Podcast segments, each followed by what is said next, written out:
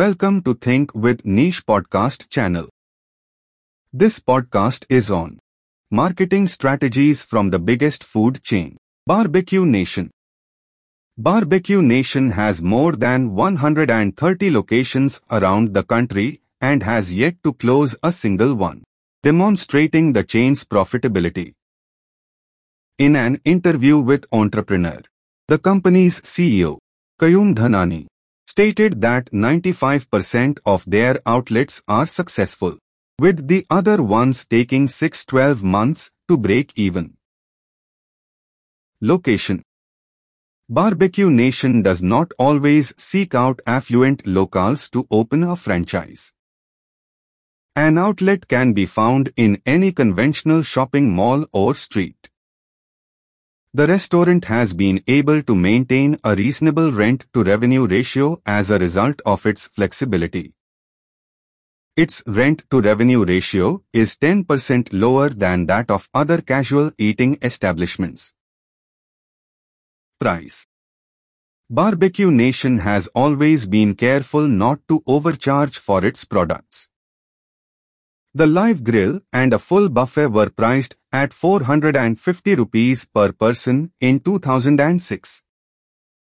At 599 rupees per person, the pricing is still very reasonable after 12 years. Targeting customers in small cities.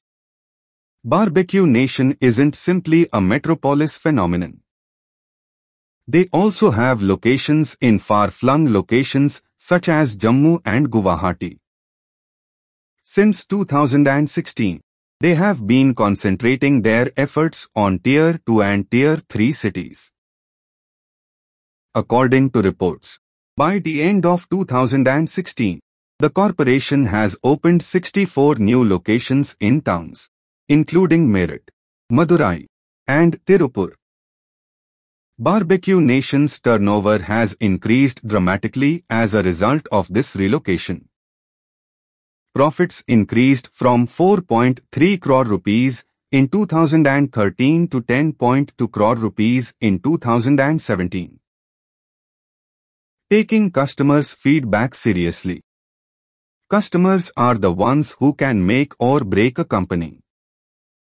Keeping this in mind, the organization collects feedback from 20% to 25% of the tables via an online connection within 24 hours. All team members, regional managers, the CEO, and managing directors can see this input, which the corporation refers to as the Guest Satisfaction Index. When a consumer posts a poor review, the regional manager meets with them in person to remedy the problem as soon as possible, even if it affects other customers. The CEO contacts the customer if the regional manager is unable to settle the issue. Presenting the local flavor. In an interview, Kayum Dhanani, the current CEO of the company, revealed that they were having trouble with their Lucknow branch at first since clients didn't enjoy the taste of their biryani. He took over the company after his elder brother Sajid died in 2012. They quickly learned that the Mumbai-style biryani they were preparing was unappealing to the Lucknow residents. As a result, the company engaged a local chef who was well versed in the local cuisine and was able to produce exactly what the customers desired. International expansion Barbeque Nation isn't only for Indians. It also has locations across the Middle East and North Africa. Because most Middle Eastern countries do not impose any taxes. The corporation generates a large amount of revenue in the former region. The firm is now preparing to expand into Malaysia, Nepal, Sri Lanka, and Bangladesh. Conclusion When Kayum took over the restaurant business following the death of his brother Sajid, who launched it in 2006, there was a lot of pressure on him to deliver. Despite all of his professional challenges, Kayum has led Barbeque Nation to the peak of achievement.